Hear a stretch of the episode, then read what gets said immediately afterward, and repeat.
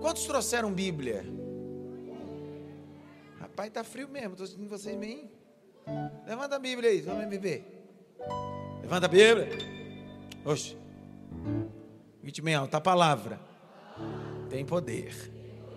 Deixa a Bíblia levantada. Se tiver alguém do seu lado que não trouxe a Bíblia, mas sem querer, na cabeça dele. Oh, desculpa, próxima vez traz.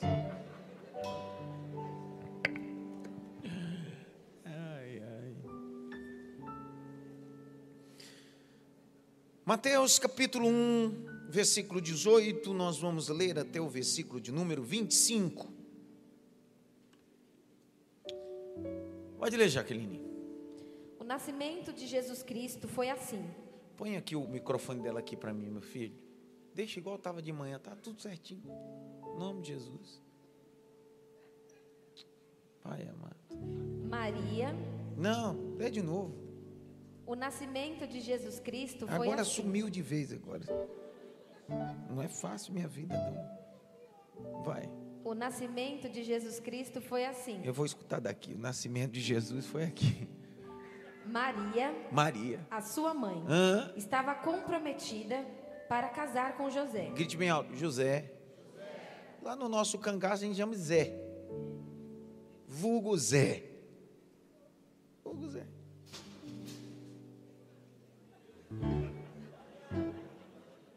Menino.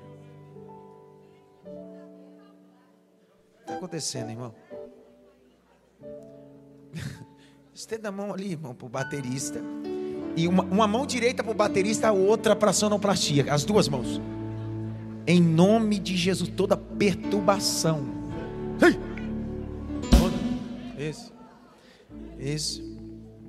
Isso. Vai dar tudo certo. Não é possível. Se não der no final do curso, a gente faz uma reunião e acerta tudo. Leia de novo, leia do comecinho. O nascimento de Jesus Cristo Ah. foi assim. Foi como? Maria, sua mãe, estava comprometida para casar com José. Com Zé. Mas antes de Calma. Estou no Zé ainda. Grite bem alto. Zé. Toda casa precisa de um pai chamado Zé.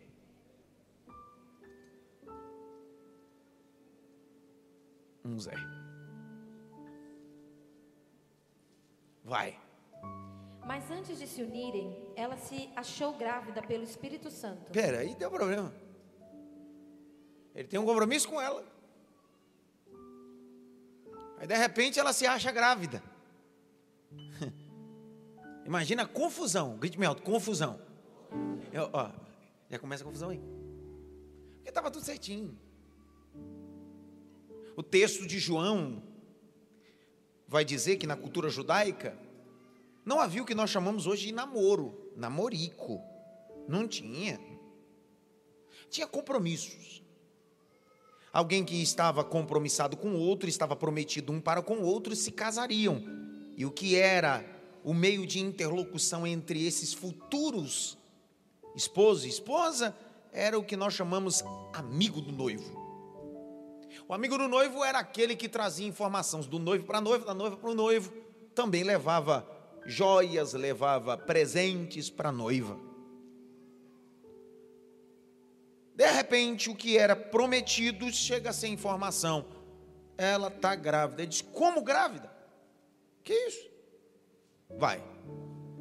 José, com quem Maria estava para casar, sendo um homem justo, Para. Grite bem alto. Justo. Mais alto, justo. Toda casa precisa de um pai como José. Não é pai habilidoso, é pai justo. Olha para cá, por favor, redobra atenção. Se conecta ao texto. Toda casa precisa de um pai como José. Não pais habilidosos, não pais escolados, mas pai justo. Nós estamos vivendo uma inversão de valores.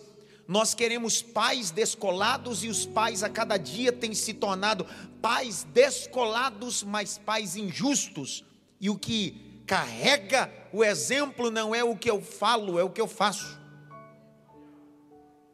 Esse Zé ou esse José, esse pai, tem uma característica moral, grite bem alto, moral. Mais alto, moral.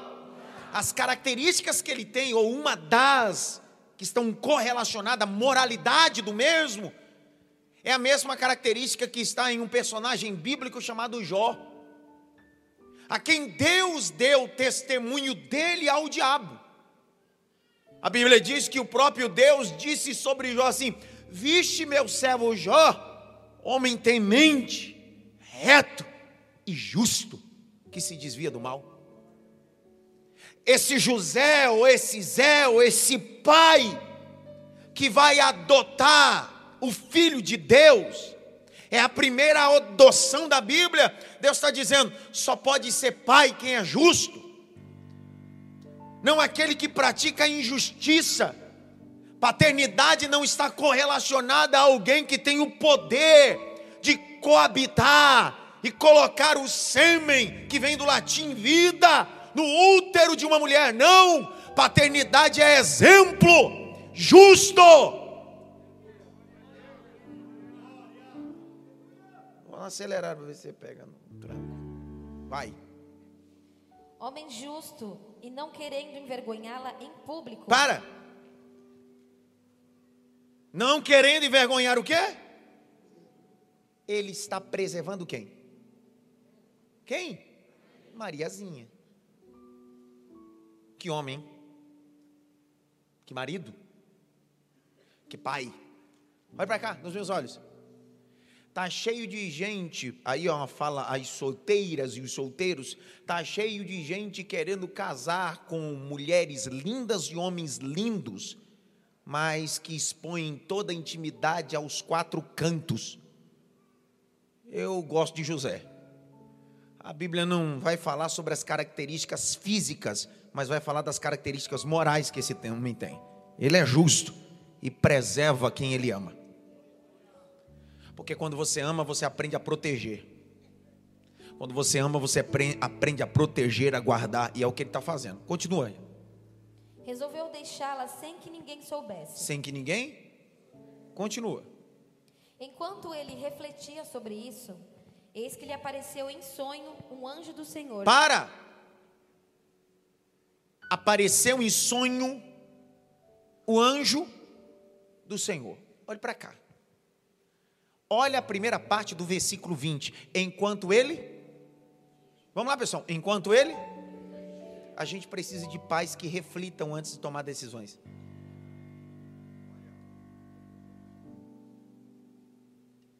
Pais que não refletem antes de tomar decisões acabam agredindo fisicamente, psicologicamente, emocionalmente, em todos os sentidos. Em todos os sentidos. O texto está dizendo que ele estava refletindo, grite me alto, refletindo. Dá uma olhadinha pelo menos para ter assim, reflita. Reflita. Há uma palavra não só para pais, mas para toda a igreja. Reflita antes de tomar decisões, porque as suas decisões podem mudar o seu futuro. Você decide hoje, mas altera o amanhã. Você decide hoje, mas altera o seu amanhã. Este homem está refletindo, e quando ele vai refletir, Deus lhe dá um sonho. Deus lhe dá um sonho. Continua a leitura. José, filho de Davi. Para. Eu já estou pregando. Fique em pé. Dá aquele glória lá que está engasgado. Isso, pronto. Posso fazer uma pergunta para você? Você vai me responder?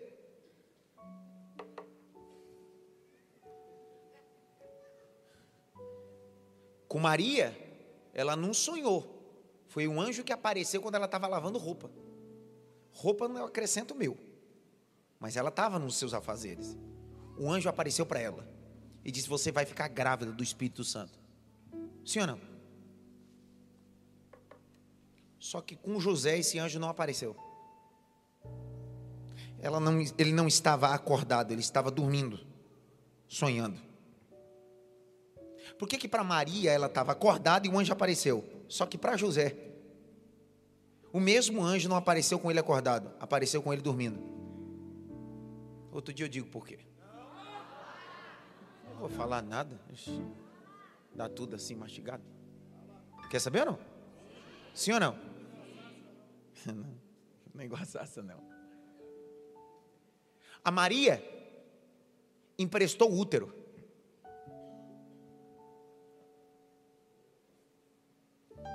A Maria emprestou seu útero para gerar semente de Deus.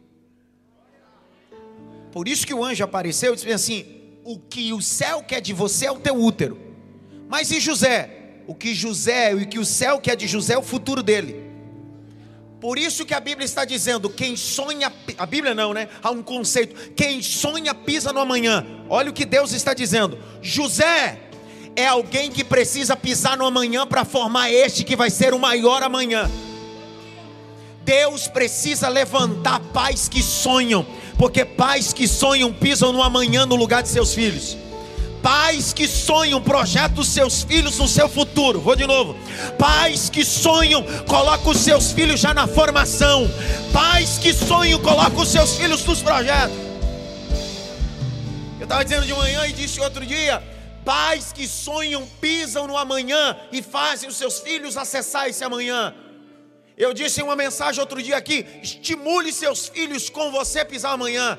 Se ele acha vocacionado em ser um fisioterapeuta, um oncologista, um cardiologista, um médico, um advogado, eu disse: pegue uma roupa, pegue uma farda, preencha, borde o nome dele futuro, ainda que ele se chame Tiago hoje, mas vá lá no jaleco, coloca lá, borda lá, doutora Rebeca, que você está dizendo, minha filha?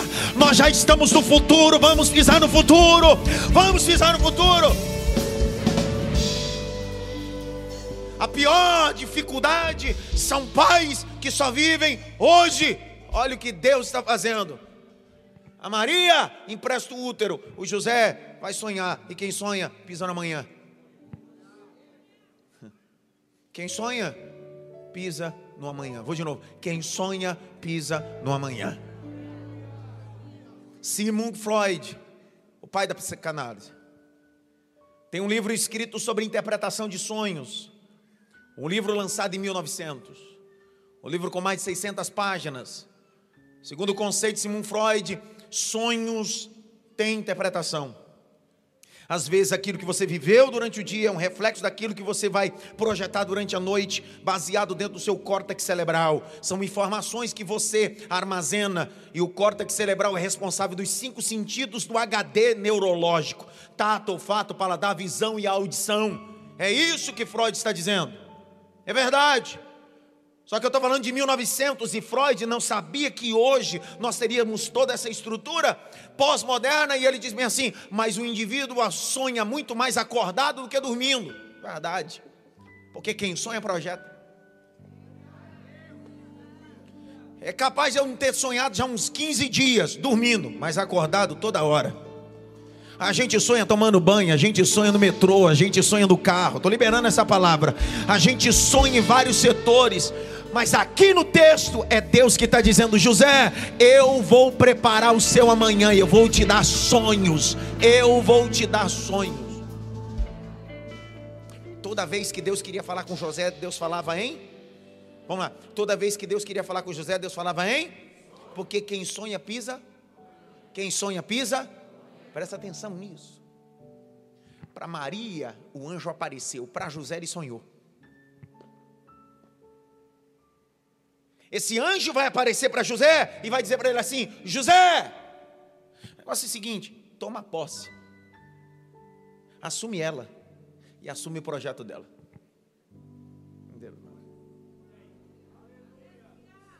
Lembre-se que ele queria sair discretamente para preservá-la, sim ou não? Só que de noite o anjo aparece em sonho para ele e diz assim: fica Vai ser desafiador, mas eu estou contigo. Vai ser desafiador, mas o que ela vai gerar não é dela, é do Espírito Santo do Senhor. Grite bem alto. Uma casa precisa de um José que é guiado pelos sonhos. Toda vez que você vai ler a biografia de José, pai adotivo de Jesus, homem, as três vezes que ele está se comunicando com o céu, é o céu falando em sonhos com ele. A primeira vez, o céu lhe decide dar um sonho assume a mulher com a criança. Segunda vez, Mateus, capítulo 2, verso 13. Abre aí, Mateus 2, 13. Vamos lá, abre a Bíblia. Mateus 2, 13. Leia aí, Jaqueline. Depois que os magos foram embora, o anjo do Senhor apareceu em sonho a José e disse: Levante-se, tome o menino e a sua mãe e fuja para o Egito. Fique por lá até que eu avise você, porque Herodes há de procurar o menino para matá-lo. Presta atenção! No dia que foi para assumir o projeto, Deus apareceu em sonho através de uma mensagem angelical, um malar, um ângelos, um mensageiro. Disse, Deus disse para você assumir a mulher e assumir a criança.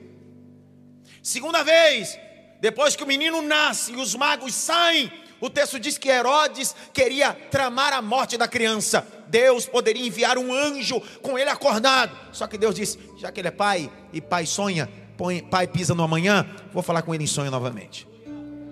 Ele vai dormir, aparece um anjo e assim: vai para o Egito. Porque quem decide sonhar os projetos do céu, Deus prepara uma porta de escape. Liberei essa palavra.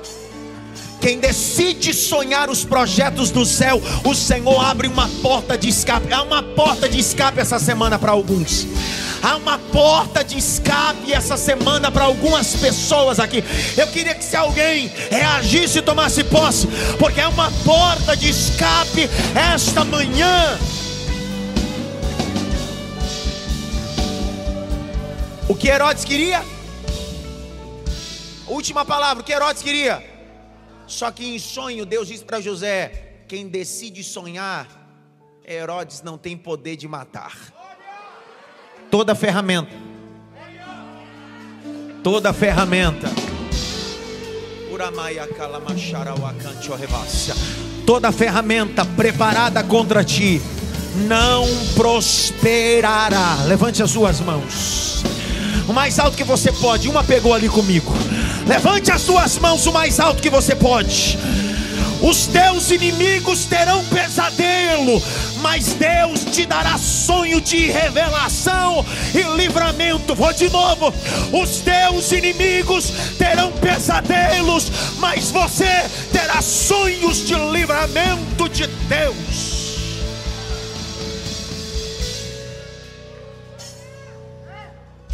Quando Deus, fique em pé, Cíntia, fique em pé, Cíntia. Vamos, Cíntia, dá aquele glória, minha filha. Reage comigo.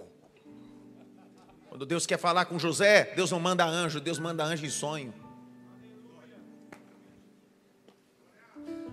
Diz: assume.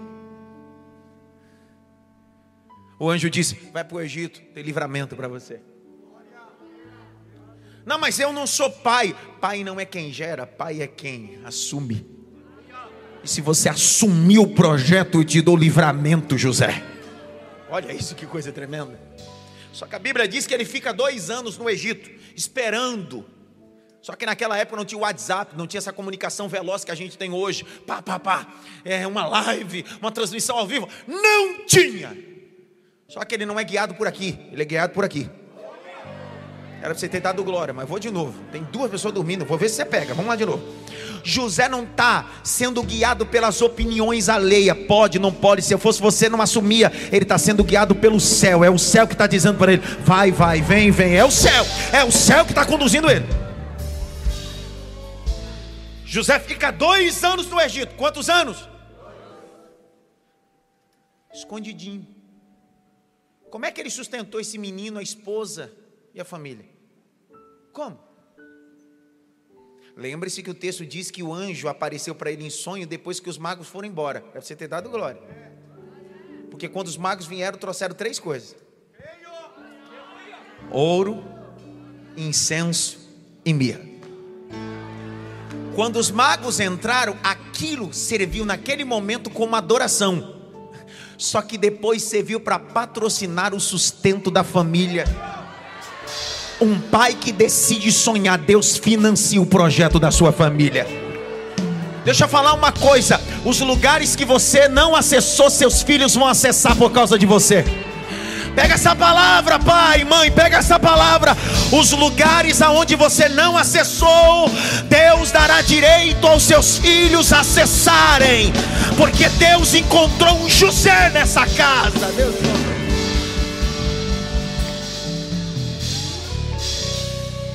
Eles estão no Egito. Eles estão onde? Eles estão onde? Eles estão onde? Fala comigo, fala comigo, pelo amor de Deus. Patrick, fica em pé, Patrick. Dá aquele glória, Patrick, vai. Presta atenção. Ei, ele está no Egito dois anos. Ele tem um sonho para assumir. Agora tem um sonho para se esconder. E está lá no Egito. Só que de repente José não tem o WhatsApp da terra, mas tem o WhatsApp do céu. O inimigo morreu em Jerusalém. E antes da notícia chegar, José vai dormir. Que raiva. E o mesmo anjo, a mesma mensagem que apareceu para ele, assumir a menino e a mãe, o mesmo anjo que disse, vai para o Egito, é o mesmo anjo em sonho que vai dizer, desce. Porque um pai não é guiado pelos conselhos da terra, um pai é guiado pelos conselhos do céu. Olha o que diz lá Mateus capítulo 2. Já que lê isso aí, você não der glória, pelo amor de Jesus. 2,19. Lê, Jaqueline. Depois da morte de Herodes, um anjo do Senhor apareceu em sonho a José Vê de novo, Jaqueline, até o vídeo para ver se eles dão glória, vai. Depois da morte de Herodes, um anjo do Senhor apareceu em sonho a José no Egito e lhe disse: Disse o quê? Levante-se, tome o menino e a sua mãe e vá para a terra de Israel, porque os que queriam matar o menino já morreram. Olha o que o céu está dizendo, José. Eu precisava de um pai como você, que não obedecesse a terra, mas obedecesse o céu. Os homens da terra que maquiaram contra você caíram, mas você continua de pé, de pé, José, de pé, José.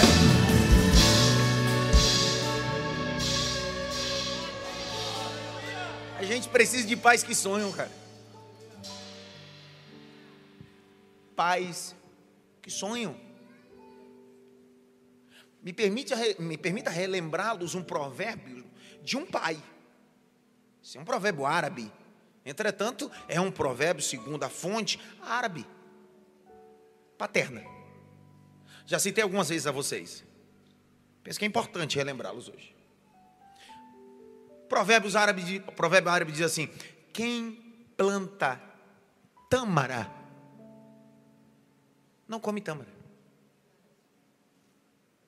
Esse é um provérbio árabe paterno. Por quê?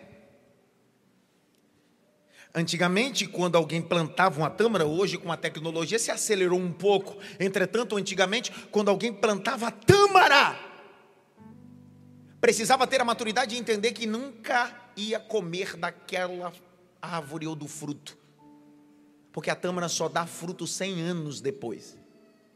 Quando você planta semente, só daqui 100 anos ela frutifica.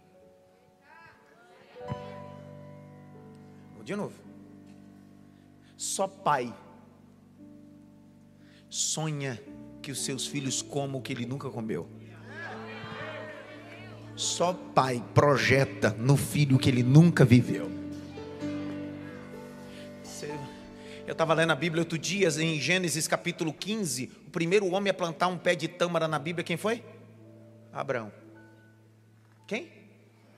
E a, fica em pé, fica em pé, pastor, fica em pé. Abraão é o que mesmo? Como é conhecido Abraão na Bíblia? Pai de quem? Do que? Meu Deus. Ele é pai das nações. Por que, que Abraão é pai das nações?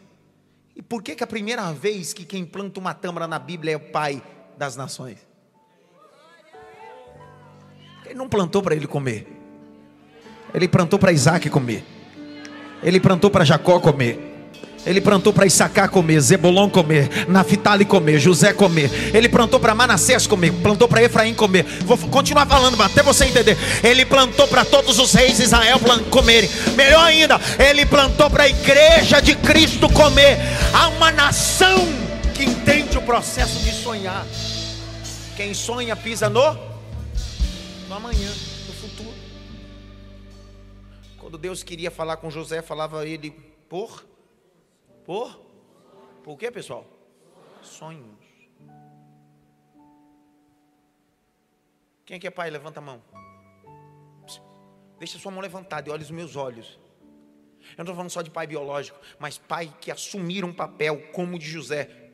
José não era pai biológico de Jesus, mas subiu o papel que muitos biológicos nunca assumiram. Levante a mão e olhe para mim. Deus lhe dará sonhos para o teu amanhã. Deus lhe dará sonhos para a sua família amanhã. Os sonhos que Deus lhe der hoje se cumprirá mais rápido que você imagina. E não se preocupe quanto os Herodes, não se preocupe quanto as adversidades. Assim diz o Senhor: assim como eu patrocinei os projetos para José, vou patrocinar os seus projetos, os projetos da sua casa, os projetos dos seus filhos. Assim diz o Senhor, porque eu, o Senhor, tenho uma obra na sua casa a realizar.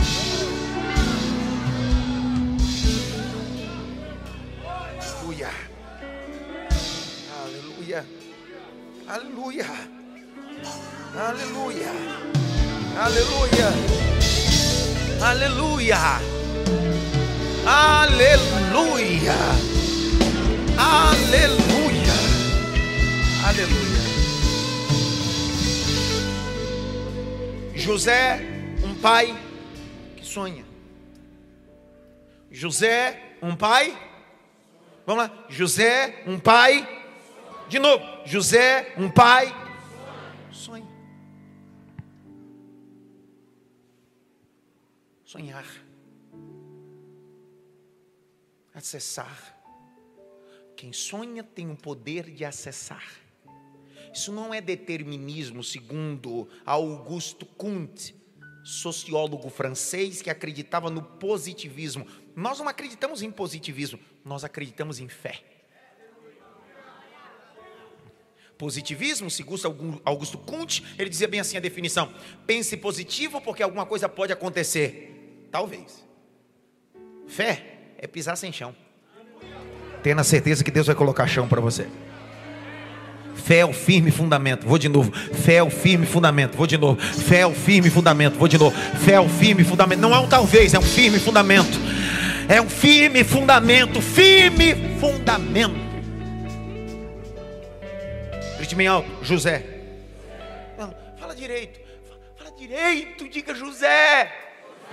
Sonhou. Não é o José lá de Gênesis, é esse José. Capítulo 1, já, continua a leitura. Eu já estou pregando e ensinando em cima. José, filho de Davi. Pera! José, filho de quem? Vamos lá? José, filho de quem? Peraí, peraí, vamos lá. Presta atenção. Isso aqui.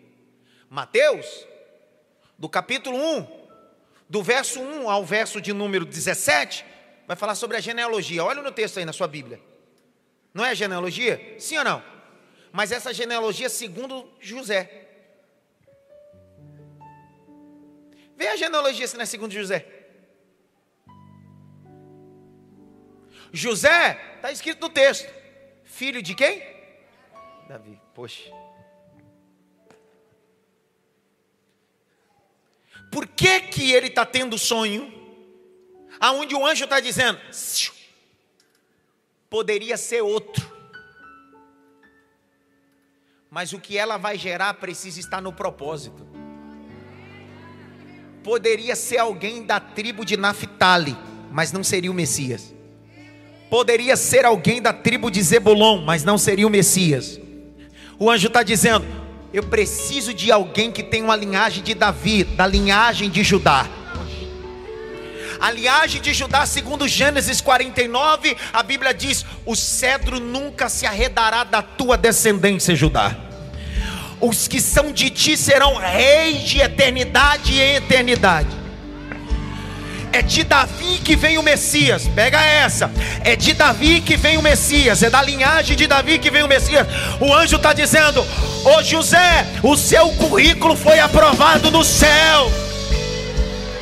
na terra, ninguém pode ter dado chancela para o teu currículo, mas no céu eu assinei. Você é da linhagem de Davi, e o que vim vai assumir o trono. Eu não pegar agora, você vai ver. Um dia Jesus caminhando em Jericó, tem um cego sentado à beira do caminho. Ao invés dele gritar Jesus só, ele diz: Não, não, não, não. Ele não é só Jesus. Ele tem descendência. O pai adotivo dele deu descendência. Jesus, filho de Davi, tem misericórdia de mim.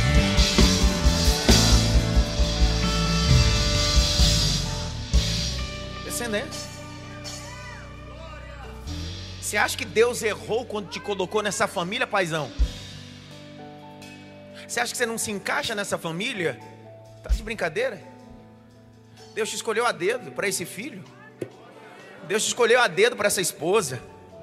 Deus te escolheu a dedo para ser pai dessa criança especial, porque só os especiais podem ser pais de pessoas especiais. Isso não é acaso, não. Foi o Eterno que apontou para você e disse assim: José, eu preciso de você para essa grande obra. É de você que eu preciso, José. Eu tenho uma grande obra para te entregar.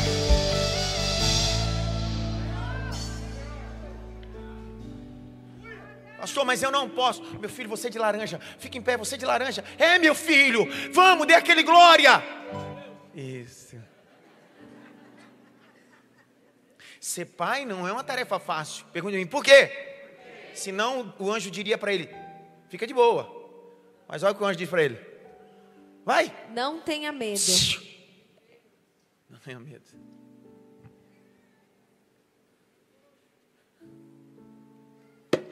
Não tenha medo. José, vai ter dia que vai criar uma crise existencial em você. Mas o anjo está dizendo: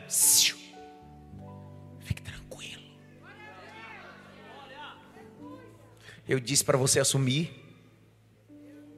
Eu disse para você se esconder no Egito. Eu também digo para você descer na hora certa. E em todo momento estarei contigo. Rapaz aqui que estão vivendo uma crise existencial dentro da figura paterna, o Senhor está te dizendo essa noite: não tenha medo. Pastor, mas eu tenho medo de ser pai. Assim diz o Senhor através da palavra: não tenha medo da paternidade. A paternidade traz maturidade, a paternidade te dá estrutura, a paternidade te dá uma experiência que poucas pessoas tiveram. Então Deus está dizendo para José: não tenha medo. Continua a leitura.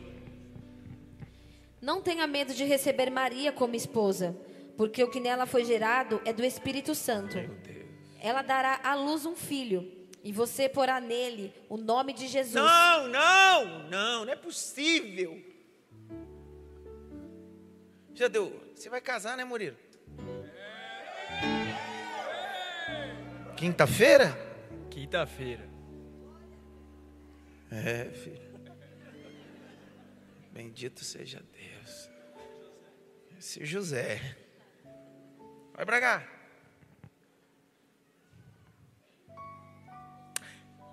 Quem gerou o Filho de Deus? Perguntar de novo. Fala comigo. Não deixa eu falando sozinho, não. Conversa comigo. Olha para cá. Fala comigo. Quem gerou o Filho de Deus? Maria. Mas quem deu o nome?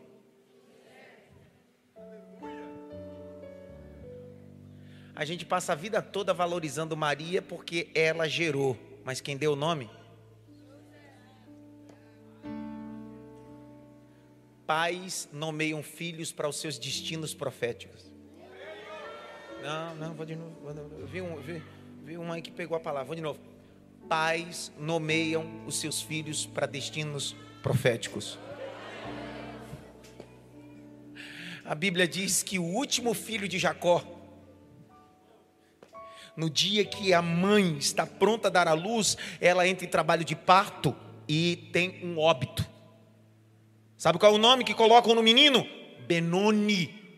Benoni significa aquele que a causa dor. Só que quando Jacó chegou, disse: Ei, Quem coloca o nome aqui na minha casa sou eu. Não é o senso machista, é o senso cultural bíblico e profético aqui, ok? Senão alguém vai sair daqui dizendo, tá vendo? Quem manda minha casa sou eu até o. Não, não é sobre isso. Sobre pais decidem destino dos seus filhos através dos seus nomes. Aí a Bíblia diz que Jacó disse assim: o nome do meu filho não é Benoni, não, cara. Meu filho não nasceu para promover dor. Qual é o nome dele? O nome do meu filho é Benjamim. Benjamim hebraico significa filho da mão direita, filho da honra. Olha o que Deus estava dizendo, Jacó. Tem gente que quis dar um destino ao teu filho, mas você quebrou esse destino e deu um destino profético ao teu filho. Você é o filho da honra. A Maria tem o privilégio de gerar o filho de Deus, mas quem vai dar o nome? Quem? O anjo diz para ele: ela vai gerar, mas quem vai dar o um nome é você. É o casamento de duas pessoas que entenderam o propósito. Um gera, outro nomeia. Um gera, outro nomeia. Casamento não é um só fazendo, é os dois realizando juntos. Casamento não é eu gero e dou nome. Não, não. Casamento é em comum acordo, dentro do propósito, dividindo ordenanças e princípios. O Senhor estava dizendo: A Maria emprestou o útero. Você empresta a sua vida para nomear o menino. Qual vai ser o nome do menino? José poderia dizer assim: Eu posso escolher? Não, você não escolhe, porque o projeto não é seu. Mas o filho não é meu? Não, não, não. Segundo os Salmos, diz que os filhos são herança do Senhor. Vou de novo. Filho não é seu, não é propriedade sua. Filho é herança do Senhor que ele decidiu confiar na sua mão. Então ele mesmo já te dá um manual profético na vida dos seus filhos. Qual vai ser o nome dele? Aí José recebe o nome profético. Leia, Jaqueline, vai. Jesus, porque ele salvará o seu povo dos pecados. Ora, tudo isso aconteceu para se cumprir o que foi dito pelo Senhor por meio do profeta.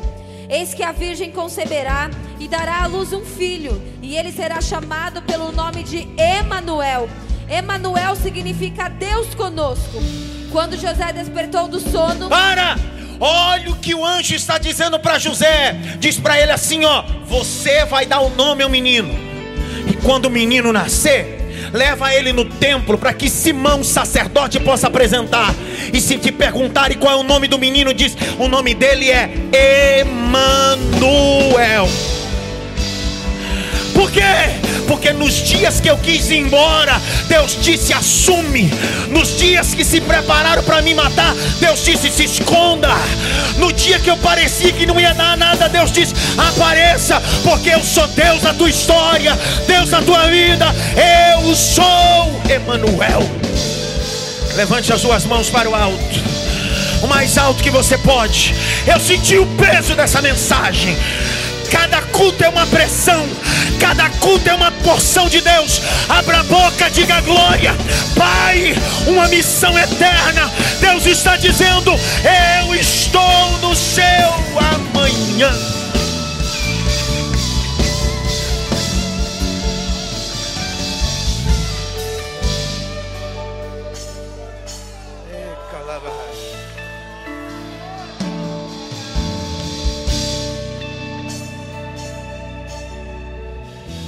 Maria vai gerar, mas você vai nomear.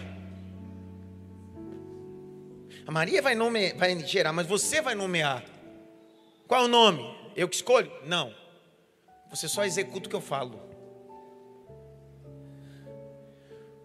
Porque você vai ser pai adotivo, mas o pai biológico sou eu. Ela vai gerar pelo Espírito. Olhe para cá, não converse. Olhe para mim. Deus está dizendo e convidando José para adotar seu filho. Que loucura, né? Quem pode imaginar que Deus está olhando, o pai dizendo para um homem chamado José, dizendo para ele assim: adote meu filho. Porque é isso que vai acontecer. O José adota o menino, o menino morre pela humanidade, e morrendo pela humanidade, o pai adota a humanidade pelo filho. é um ciclo de paternidade. É um ciclo de amor. O texto em Ezequiel, quando Ezequiel vê a glória de Deus à beira do rio Quebar, há uma palavra lá escrita: E eis que eu olhei a glória do Senhor, e a glória era Galgal. Galgal. Palavra que aparece aí, Galgal. Galgal, Galgal significa envolvente, girante. Ó, girante. A paternidade é esse ciclo girante, é o galgal de Deus. É de Deus para a humanidade, da humanidade para Deus, de Deus para a humanidade, da humanidade para Deus. Continua a leitura, Jaque. Quando José despertou do sono, fez como o anjo do Senhor lhe havia ordenado. Nós precisamos de pais como José que fazem o que o céu manda, não o que eles querem.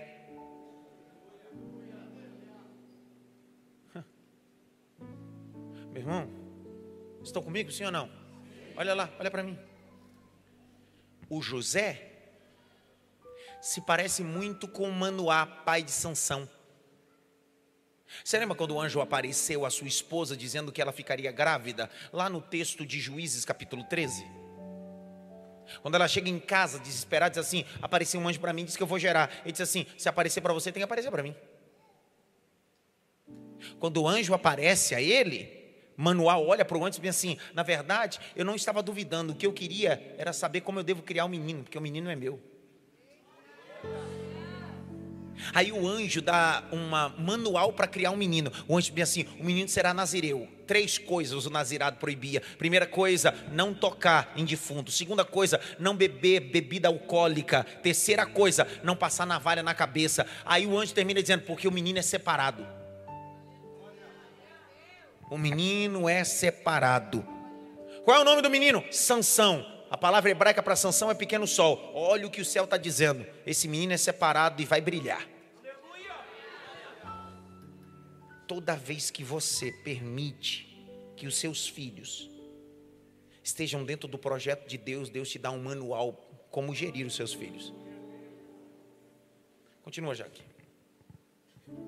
Porém, não teve relações com ela enquanto ela não deu à luz um filho, a quem pôs o nome de Jesus. Quem pôs o nome do quê?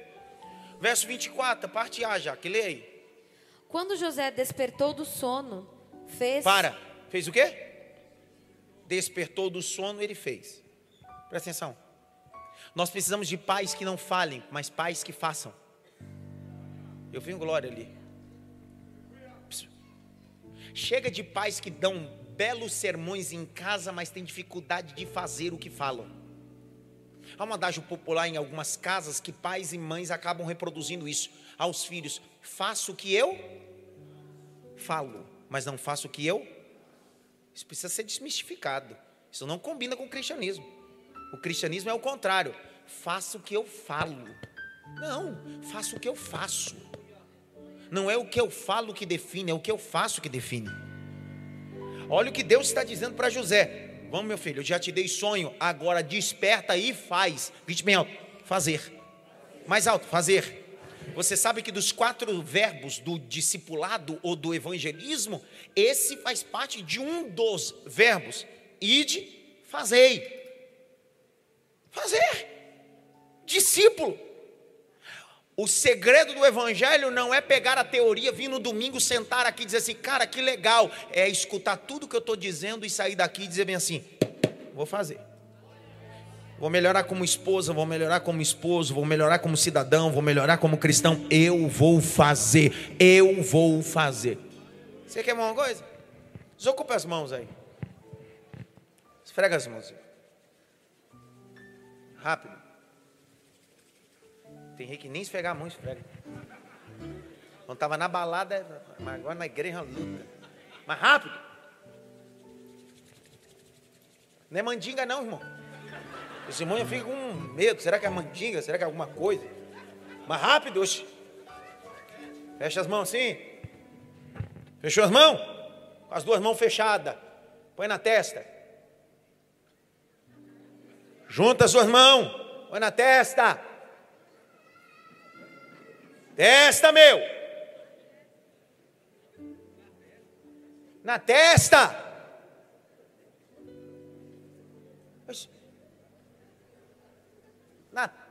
tá tudo errado, cara. Pessoal, fecha a mão e põe na testa.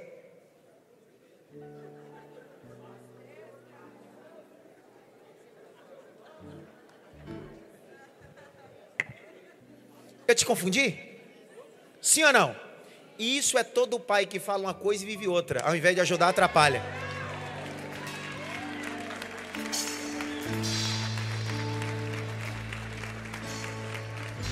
O pai diz para o filho: não mente, mas quando o telefone toca, diz para o filho: diz que eu não estou. Aí o filho diz: o que, que é para fazer mesmo? É o que ele fala ou o que ele faz? Ninguém fala nada comigo agora. Dá uma tocadinha, pelo menos em três, assim, dá um glória para disfarçar, poxa. Não vai dar na cara. Isso não serve só para pai, não, para mãe também, viu?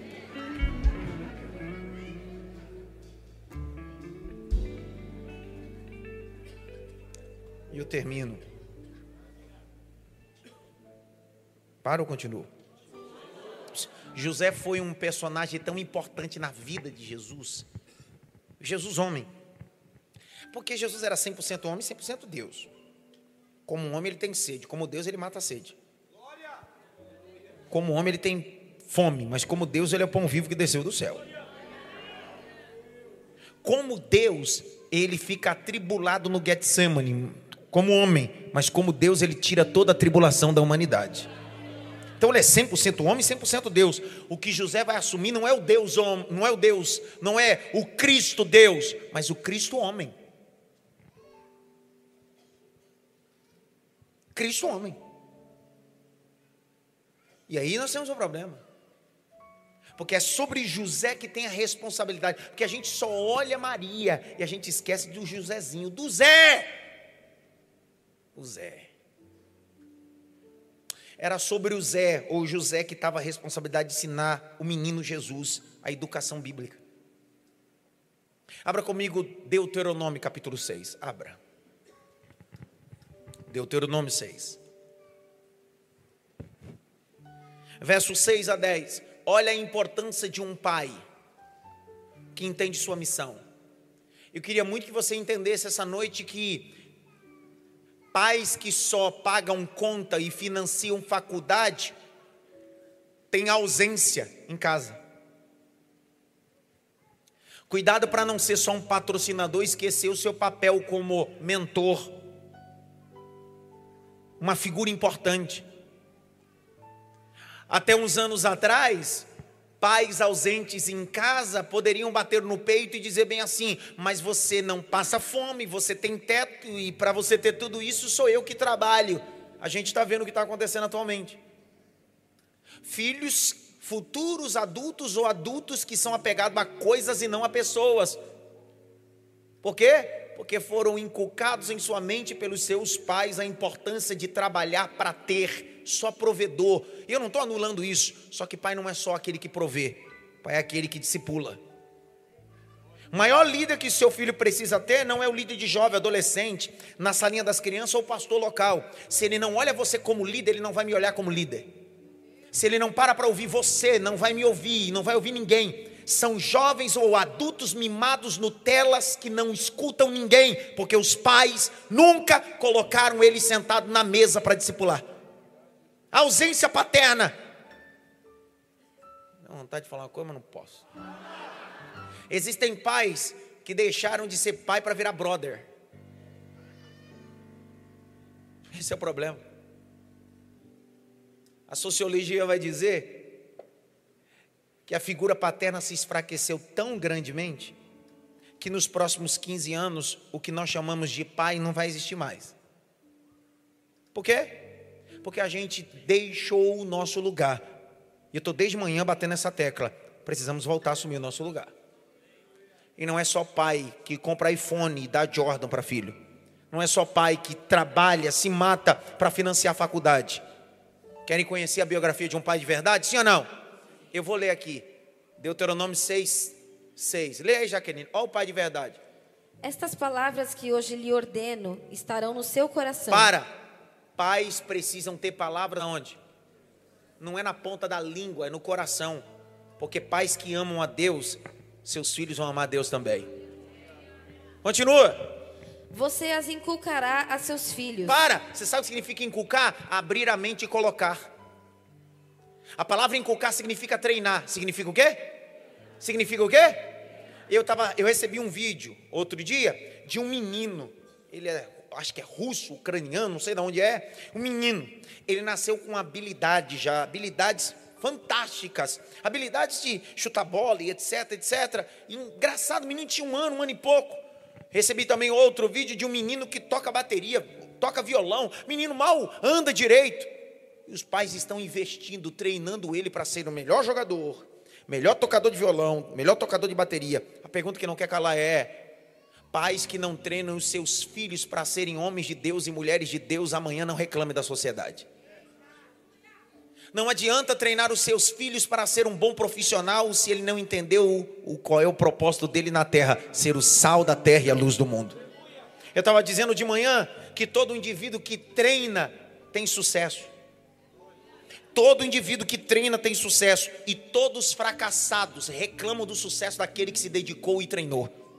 Então Deus está dizendo: pais, treine os seus filhos para um propósito. Primeiro propósito não é ser advogado, ser um homem justo porque ele pode ser amanhã um advogado injusto. Não treine os seus filhos para ser médico, treine os seus filhos para ser justo, porque ser médico está em segundo plano, porque amanhã ele não pode ser um médico injusto, ele precisa ser um médico justo, e Deus está dizendo: inculque na cabeça dele princípios e moralidade.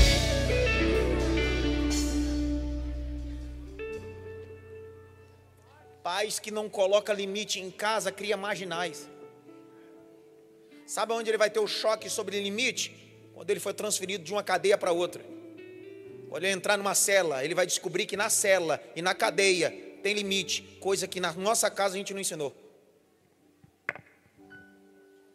Estão comigo ou estão escandalizados? Ei, é melhor pais ensinarem limite dentro do ambiente do amor do que eles aprenderem limite no ambiente sem misericórdia.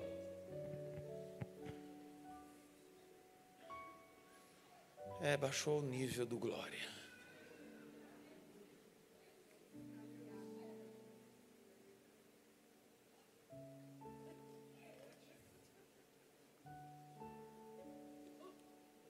Grite bem alto, Espírito Santo. Me ajuda. Feliz Dia dos Pais para vocês. Obrigado. Te abençoe. Olha o texto. Continua, Jaque. E delas falará quando estiver sentado em sua casa. Ei, Jaque. Filhos não se treinam na igreja, filhos se treinam em casa. Eu vi glória. Como juiz de paz, ontem eu estava fazendo um casamento com efeito civil. O ambiente onde eu faço a cerimônia não é um altar uma mesa. Se for no cartório, uma mesa. Se for num buffet, uma mesa. Por quê? Porque é um casamento com efeito civil. Após finalizar a cerimônia religiosa, o efeito civil, o documento. Eles vão assinar esse documento em cima de uma mesa. Casamento não se começa com uma cama. Casamento começa na mesa. Casamento que começa na cama é uma família desincon... é, uma família literalmente des... é, desestruturada. Obrigado. Essa era a palavra. Por quê? Porque o texto está dizendo que lugar de ensinar filho não é na igreja, é em casa. Aí a gente fica terceirizando a nossa missão para a igreja. Você sabe por que as professoras liberais na escola, com tanto liberalismo, andam educando os nossos filhos porque a gente está ausente, não é na escola, é onde? Em casa. Por isso que tudo que se diz na escola, ele acata. O problema não é a escola, são pais ausentes na mesa. Ninguém fala nada comigo. Quantos anos Daniel tinha mesmo quando chegou no Egito? A mãe e o pai dele estavam lá? Colocaram ele na mesa e disse: Come. O que, que ele fez? Esse é o problema. Quando a gente não treina os nossos filhos, qualquer mesa que ele se assenta, ele faz parte e come. Agora, quando a gente treina os nossos filhos, não importa a mesa que ele faça, a sala que ele faça parte, os amigos que ele tenha na escola, ele diz assim: Você escolheu isso, mas eu escolhi outra coisa. Eu escolhi servir ao Senhor. Por quê? Foi a professora da escola bíblica que te ensinou? Não, não. Ela cooperou. Foi teu pastor que ensinou? Ele cooperou. Quem me ensinou foi meu pai. Princípio: o meu lugar não é na prostituição.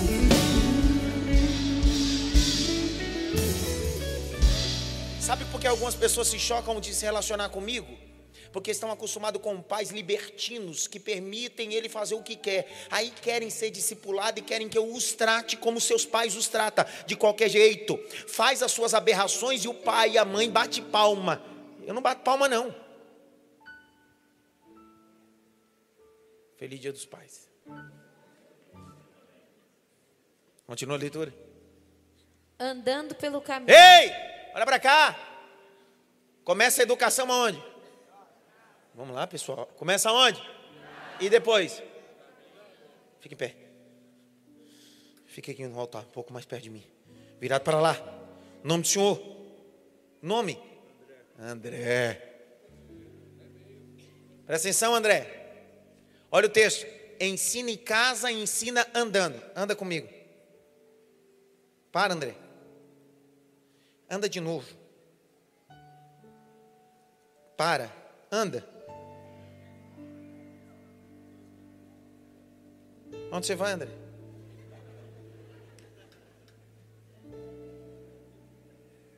Começamos juntos. Por que, você está indo sozinho? O problema não é como começa, como termina. Pai não está preocupado só com o começo. Pai está preocupado acompanhando o começo. Pai não aponta caminho, Pai caminha junto no caminho. A Bíblia não diz ensina o teu filho o, a Bíblia diz ensina o teu filho no. Vamos junto, André. Se você cair, eu estou contigo. Se você tropeçar, eu estou contigo. Se você se machucar, eu estou contigo. A gente está junto na subida, na ida. A gente vai junto, volta. Eu vou liberar uma palavra. E subiu Abraão e Isaac juntos. E subiu Abraão e Isaac juntos até o monte.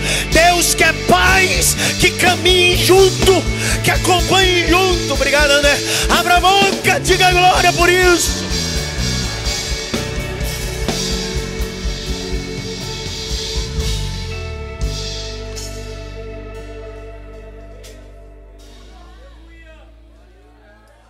Grite bem alto, José ensinou em casa, no caminho.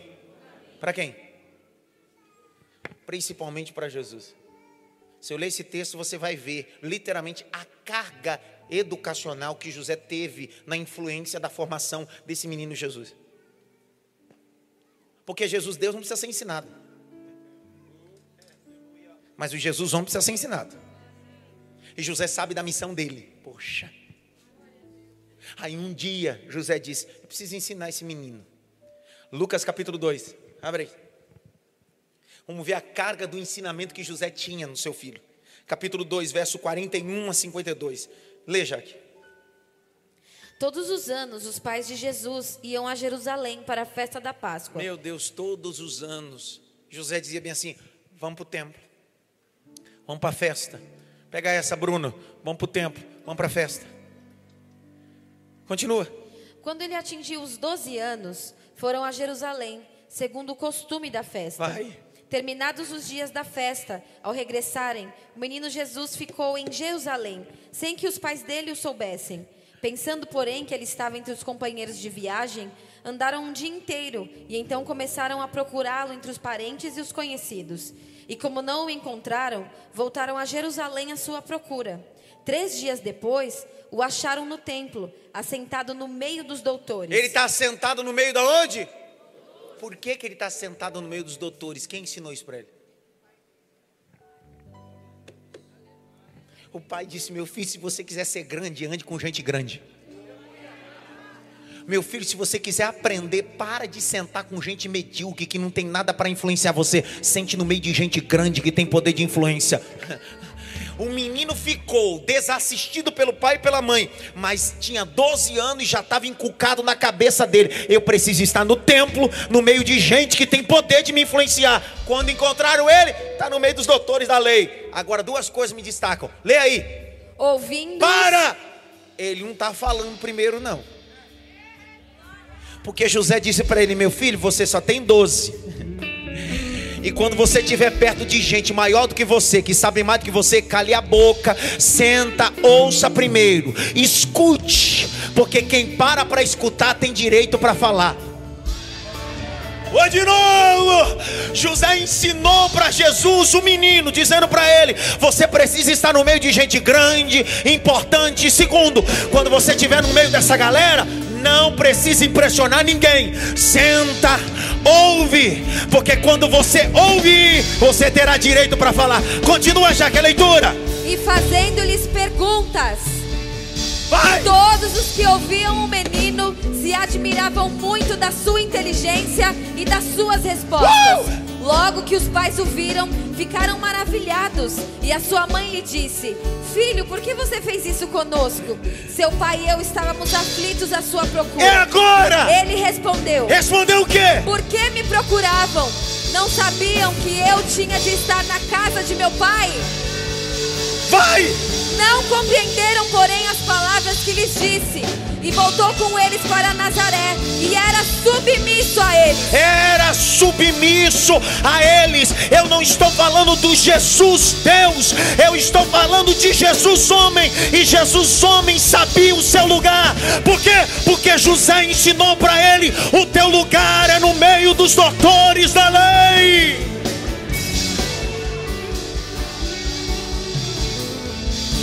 Olha que loucura. Quando Jesus iniciou seu ministério, no capítulo 4 de Lucas, após sair do deserto, qual foi o lugar que ele entrou? Na sinagoga. Aí a Bíblia diz assim: E entrou ele, pois, no Shabat Shalom e foi-lhe entregue. O rolo do profeta Isaías, ele estava no meio dos doutores. O pai dele treinou ele para isso. O pai dele treinou. Ah, para de graça, cara. O pai dele treinou isso para isso. Treine os seus filhos para acessar coisas amanhã. Treine os seus filhos para acessar coisas amanhã. Melhor de tudo, José não ensinou o menino Jesus só decorar textos da mitzvot, da paraxá, devarim, fragmentos da Torá. Não, não, não, não, só isso não. José não ensinou o filho só decorar. José ensinou o filho a trabalhar.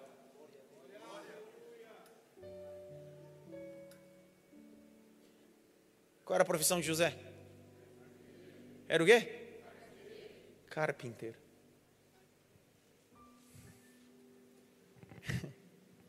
Carpinteiro mexe com o que mesmo?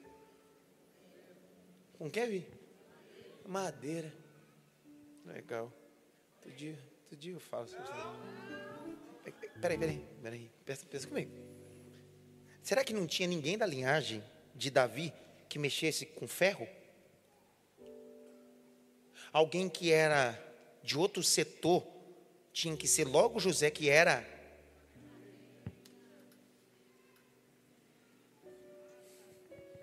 Tem que ser o carpinteiro, é.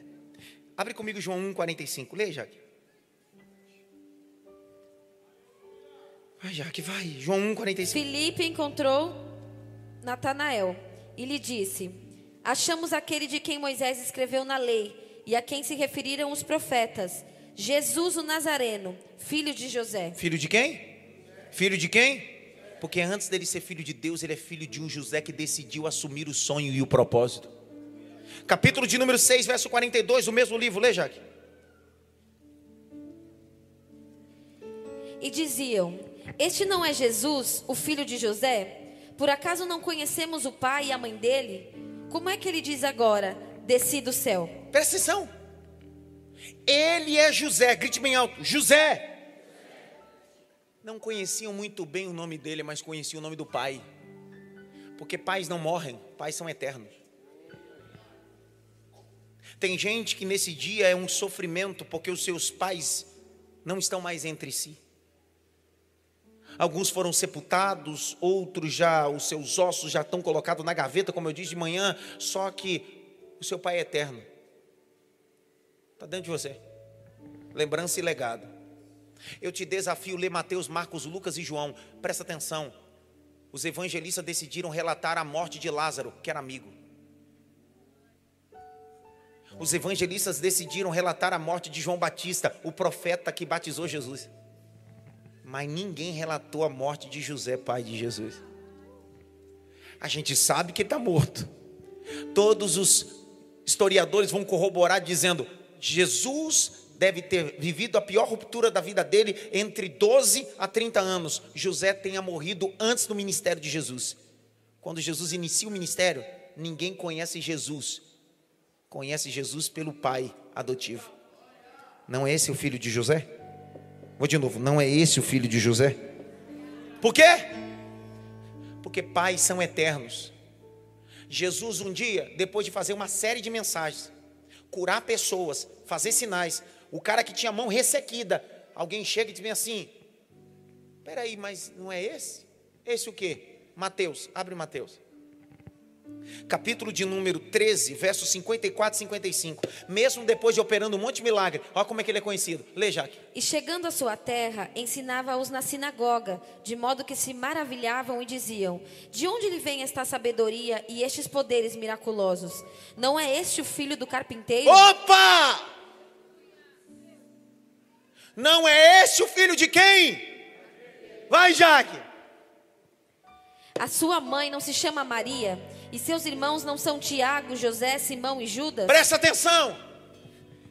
Essa profissão de carpinteiro foi tão importante para o José que José conseguiu embutir não só o texto sagrado na cabeça de Jesus ou ensiná-lo, mas as pessoas começaram a reconhecer Jesus também com a mesma profissão. O pai mexeu com madeira, ele também vai mexer. O pai mexeu com madeira, ele também vai mexer. Porque quando o pai estava com a plana, passando nas madeiras, estava dizendo: Filho, é desse jeito que você pega a madeira torta e deixa ela reta.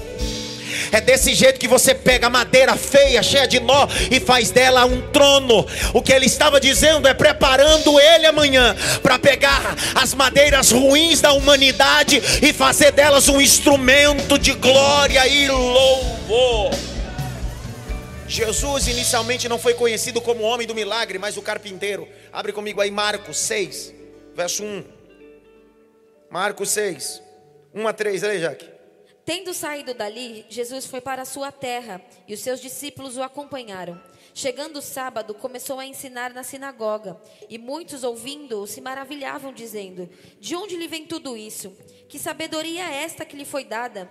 E como se fazem tais maravilhas por suas mãos? Não é este o carpinteiro? Opa! Mas quem era carpinteiro era o pai. Mas agora estão dizendo: não é este o carpinteiro? Não é este o carpinteiro? Olha para mim. Ô Mauro, fica em pé. Fica em pé, Mauro. Carpinteiro mexe com o quê? Com o quê, filho? Madeira. É, você lembra com qual foi o instrumento que foi utilizado para Jesus morrer? Ele foi pendurado no quê? No madeiro. Obrigado.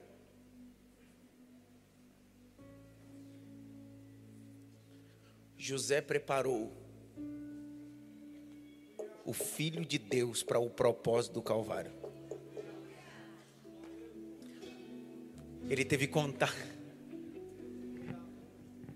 Você falar essa loucura, essa loucura é muita loucura. Não vão crer, não, então é melhor nem falar. Tem certeza? Não vão crer, é melhor nem falar.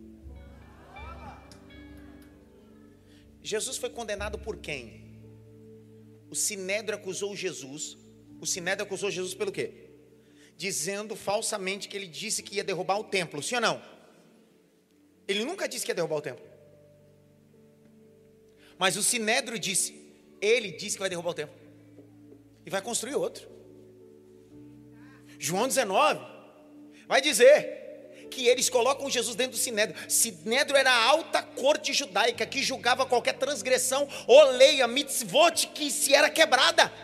Havia uns 70 dentro do sinédrio, 35 do lado, 35 do outro, alguém no meio como réu e o sumo sacerdote aqui fazendo o julgamento. Na época de Jesus eram dois sumos sacerdotes, Anás e Yosef Bar Caifás. Jesus está no meio, sendo julgado falsamente, porque disse que ia derrubar o templo. Só que, segundo um decreto, alguém que transgredisse isso era julgado que a sua viga principal da sua casa, que era feita de madeira, deveria ser tirada. A casa deveria ser demolida e o indivíduo tinha que pegar parte dessa madeira, chamado de patíbulo, e levar para ser pendurado. Se José é carpinteiro, quem é que fez a madeira dessa viga principal dessa casa? Se José trabalha com madeira, quem é que fez a viga principal do teto? José. Quantas vezes o menino Jesus viu José fabricar viga de madeira, e muitas vezes ele disse: Isso aqui serve para sustentar o telhado. Isso aqui serve para sustentar o telhado. Isso aqui serve para sustentar o telhado. Só que Jesus vai pegar parte do madeiro e vai dizer bem assim: Eu vou sustentar todo o telhado, vou sustentar toda a humanidade, vou sustentar tudo, porque eu sou o Senhor. Aí você deve estar olhando para mim e deve estar dizendo: Isso é papo, é conversa fiada. Lembre-se que pendurar o indivíduo no madeiro não foi uma condenação romana. Não foi os romanos que estabeleceram a crucificação. Os romanos maximizaram a crucificação. Antes já existia decretos sobre indivíduos que deveriam ser tirados a viga principal e pendurado. Abre Esdras para mim. Esdras capítulo de número 6, verso 10 a seguir, já que vai. Prega comigo, filho. Isto para que ofereçam sacrifícios de aroma agradável ao Deus dos céus e orem pela vida do rei e dos seus filhos. Também estou decretando que se alguém alterar. Presta atenção! Decreto, o rei Dário vai decretar algo. E esse decreto não trata de coisas romanas. Esse decreto fala de alguém que se levantar contra o templo quando alguém se levantar contra o templo, um decreto será assinado e isso deverá acontecer. Vai! Uma viga seja arrancada da sua casa e que ele seja levantado e pendurado nela, e que a sua casa seja transformada num montão de entulho. Presta atenção, se você não pular agora você vai ver. Jesus vai levando parte do madeiro, patíbulo, é crucificado. Quando ele está na cruz, quem está embaixo? Maria. José já não está mais vivo e Maria é responsabilidade de Jesus. Só que agora a figa principal da casa foi tirada, a casa de Maria se tornou em monturo. Jesus olhou para ela e disse assim: Eu não vou te deixar sozinha. João, cuida dela. João, cuida dela. Levante as suas mãos para o alto. Abra a boca, rapaz. Você não vem assistir aqui, não. Isso aqui não é televisão, não, cara. Abra a boca. Diga glória. Diga aleluia.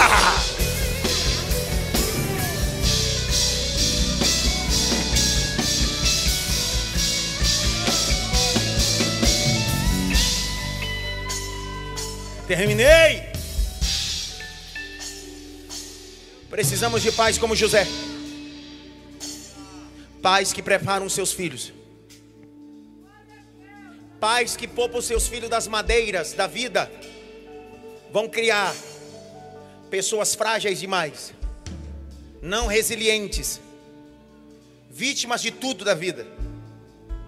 Não poupe seus filhos dos madeiros. Vou de novo. Não poupe os seus filhos dos madeiros da vida. Eu vou ler. De raiva eu vou ler. Gênesis 22, eu vou ler. Gênesis 22, Gênesis 22. Aleluia. Versículo de número 5 a seguir. Não vou ler, não. Lê, Jaqueline, vai. 5 a seguir. Então disse a seus servos: Esperem aqui com o jumento. Eu e o rapaz iremos até lá, e depois de termos adorado, voltaremos para junto de vocês. Abraão pegou a lenha do holocausto e a colocou sobre Isaac. De novo, de filho. novo, lê de novo, lê de novo. vai. Abraão pegou a lenha do holocausto e a colocou sobre Isaac, seu filho. De novo, de novo, de novo, de novo. Abraão pegou a madeira do holocausto e a colocou sobre Isaac, De seu novo, de filho. novo, de novo. Abraão pegou a madeira do holocausto e a colocou sobre Isaac, seu filho. Lá vai Jesus levando o madeiro, cascavelando, cascavelando, ele dizendo: Eu não faço isso só pela humanidade, eu não faço isso só pelo povo, eu faço pelo meu pai adotivo que me ensinou a carregar madeira, a carregar madeira.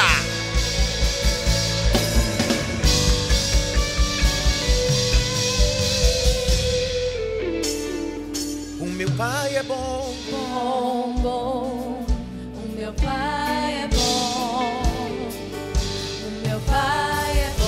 Eu não sei. Eu não sei sobre os outros, mas eu sei. O meu pai é bom. O meu pai é bom. O meu pai é bom.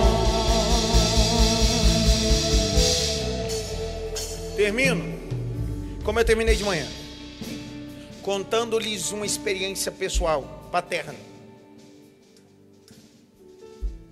Paterna. Eu nunca tive pai que me pegou no colo. Eu nunca tive um pai que me disse eu te amo. Eu tive um agressor, psicologicamente e fisicamente. Mas isso não me fez ser um agressor. Eu nunca bati nas minhas filhas. Eu tentei dar e dou para os meus filhos o que eu nunca tive. Porque eu decidi não ser vítima dos meus traumas. Eu decidi quebrar os ciclos.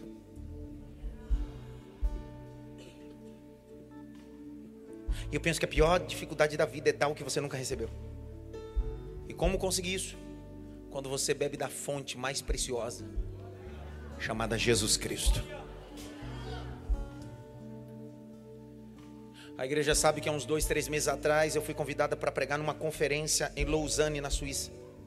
Pastor Alba foi comigo e eu vinha de uma semana de palestras louca. De segunda até sábado de manhã. Viajando três estados. Três estados. E dentro do meu cronograma eu chegaria no sábado pela manhã, às sete da manhã, na minha casa. Entretanto, no sábado eu tinha que embarcar para a Suíça às oito da noite junto com a pastora Alba e ficar fora da minha casa dez dias. Então eu já estava uma semana ausente. Eu fiquei sem dormir, fiz das tripas corações para fazer isso que deveria ter feito. O quê? Desbarquei aqui no aeroporto de Guarulhos, 8 da manhã, peguei o meu carro, comprei pão para tomar café com os meus filhos. Depois almoçar com os meus filhos. Porque era o único período que eu ia ter com eles. Fiz isso.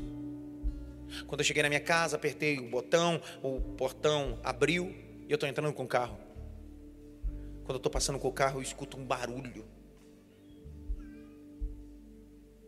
Eu tinha passado sobre o cachorro da minha filha.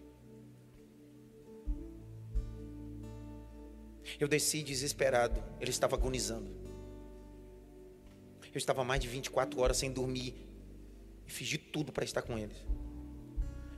Eu peguei o cachorro, coloquei dentro do carro, corri para o veterinário. Foi feito todo tipo de procedimento. O cachorro veio a óbito. Eu vou fazer 40 anos e eu nunca tive o que eu tive naquele dia. Eu tive uma crise desenfreada de choro e eu não conseguia me controlar. Enquanto a veterinária estava constatando o óbito, eu me assentei em pranto e ela disse para mim: Calma, pai, calma, pai. Você não teve culpa. Eu disse: Eu sei que eu não tive culpa. Mas você não sabe o que representava esse cachorro para minha filha. O sonho da minha filha era ter esse cachorro. Eu dei um emprego para ela na empresa para que ela pudesse trabalhar, ter o seu próprio salário. Ela foi lá com o próprio salário, ela comprou, ela cuidava do cachorro, é o primeiro cão dela. O sonho dela era ter esse cão. Eu fiz de tudo para estar com elas hoje. Paguei o sepultamento do cão. Lavraram o óbito. Eu voltei para casa só com o óbito canino. Só que dessa vez a mesa está ocupada pelos meus três filhos, minha esposa e um papel. E ao invés de eu curtir o momento, tive que dar a pior notícia da minha vida. Dizer que tinha passado em cima do cachorro. Tinha feito de tudo para salvar. E ele morreu. Minha filha mais velha chorou, todos choraram. Eu não conseguia parar de chorar. Foi o pior café da minha vida. Foi o pior almoço da minha vida. Aquela feijoada naquele dia com os, com os meus filhos foi a pior feijoada da minha vida.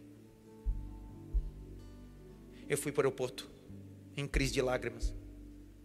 Salgão do hotel em crise de lágrimas. Minha esposa disse: Eu nunca te vi assim. Eu não aguentava. Eu não sabia o que fazer. E eu decidi enviar uma carta para minha filha. E eu quero ler para vocês a carta que eu enviei naquele dia, o dia mais triste da minha vida como pai. Porque se você quer aprender alguma coisa, aprenda nos caminhos mais difíceis. E eu escrevi para ela assim: Filha, é numa mistura de sentimentos entre tristeza e alegria que te escrevo esse texto.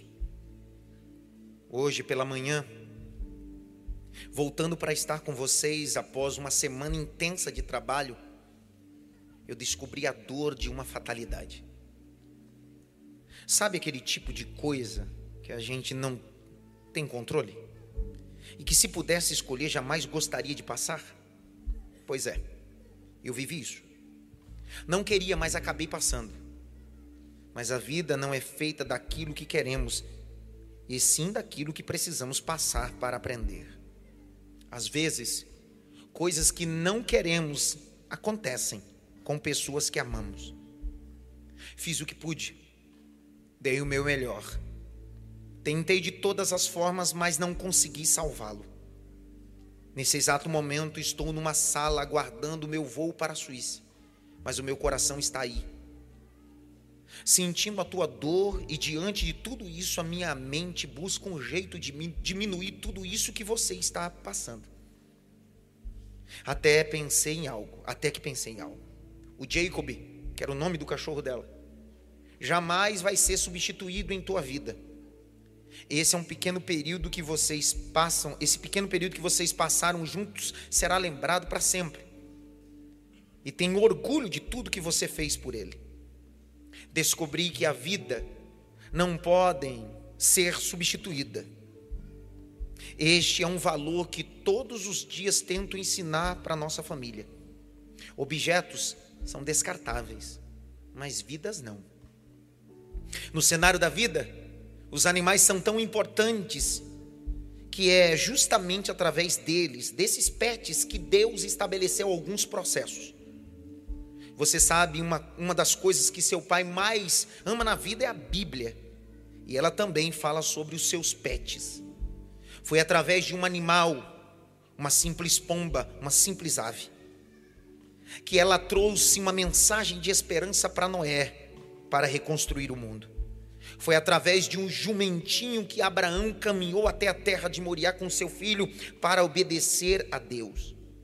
Foram os corvos que, debaixo da palavra de Deus, trouxeram alimento para Elias.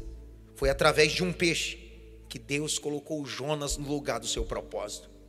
Até mesmo Jesus, num dos episódios mais emocionantes da Bíblia, escolheu um jumentinho para estar com ele no dia da entrada em Israel.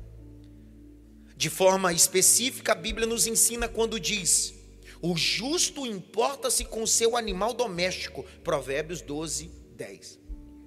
Hoje, a família ganha mais um integrante, que não vem para substituir o Jacob, mas para trazer um novo significado depois de um dia triste. Assim como depois de uma chuva vem a calmaria, e como após uma noite inteira o sol nasce para brilhar, nós decidimos te dar um presente para te lembrar que Deus sempre pode trazer um recomeço para a nossa história, independente de quanto doa. Eu sei o quanto isso era o teu sonho, se tornou uma conquista para você. O que você jamais pensou aconteceu, mas eu estou aqui ao teu lado, sempre estarei para te ajudar quando for preciso. Algumas dores não gostaria que você sentisse. Se pudesse, queria sentir no seu lugar, mas infelizmente a vida não é assim. Mas saiba que sempre estarei ao teu lado, independente do que você precise, para te mostrar que Deus nunca te deixa e deixa de ser bom e cuida da sua história. Saiba que através de tudo isso, Deus tem o poder de ensinar uma lição para mim e para você e para a nossa família. Que você seja muito feliz com essa surpresa e que isso tudo te ensine que Deus pode ressignificar tudo aquilo que vivemos. Me perdoe. Saiba que eu te amo incondicionalmente. Cães amam seus amigos e mordem seus inimigos, bem diferente das pessoas que são incapazes de sentir amor puro e têm sempre que misturar amor e ódio em suas relações. Sigmund Freud, teu pai, sempre amigo, Adson Belo. Vamos ficar em pé.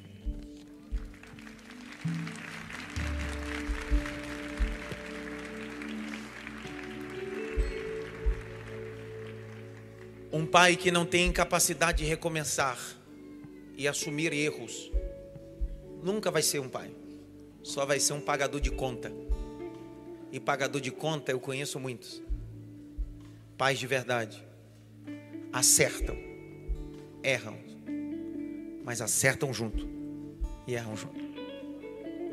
Levante as duas mãos, que a graça do nosso Senhor e Salvador Jesus Cristo, o grande amor de Deus Pai, a consolação e a união do Espírito Santo seja com todos, não só agora, mas para todos sempre. Deus te abençoe. Diga amém.